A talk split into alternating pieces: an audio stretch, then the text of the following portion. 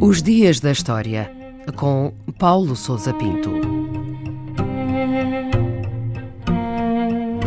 9 de novembro de 1989, o dia em que caiu o Muro de Berlim.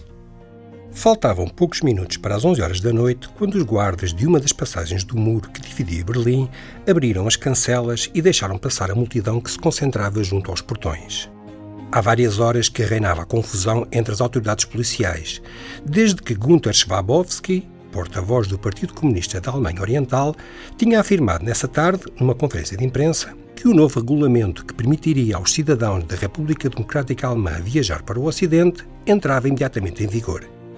Esta informação foi transmitida nos noticiários da noite das televisões da Alemanha Ocidental, o que levou à aglomeração de gente junto aos pontos de passagem, os chamados checkpoints, do muro que dividia Berlim.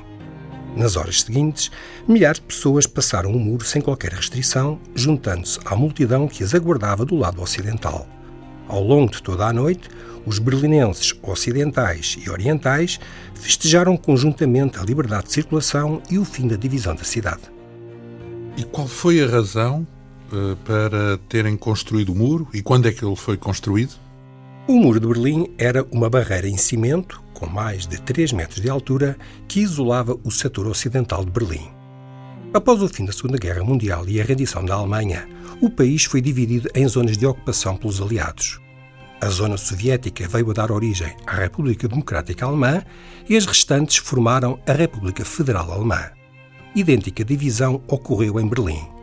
Os setores americano, britânico e francês da cidade formaram, portanto, um enclave ocidental no coração da Alemanha de Leste. A proclamação de repúblicas socialistas por toda a Europa, sob influência soviética, no contexto da Guerra Fria, foi seguida de medidas que restringiam fortemente a imigração para os países ocidentais.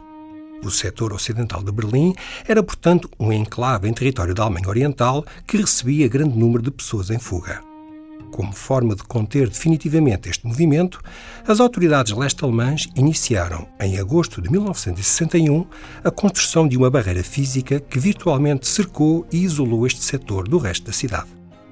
E o que é que aconteceu nos dias que se seguiram à queda do Muro de Berlim? A demolição do muro começou nessa mesma noite, quando milhares de pessoas partiram pedaços de cimento e abriram brechas na construção. Pouco depois, foram abertas novas passagens, além dos checkpoints tradicionais, e a desmontagem dos blocos de cimento começou oficialmente em junho de 1990.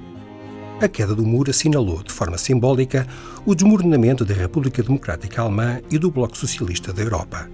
Estavam em curso profundas transformações políticas nos países do leste europeu, no rescaldo das reformas levadas a cabo na União Soviética por Mikhail Gorbachev.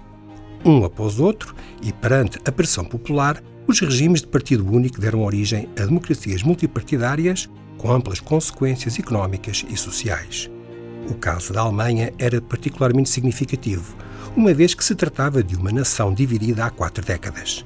A queda do muro foi um passo decisivo para o colapso da Alemanha Oriental, abrindo o caminho à reunificação total do país em 1990.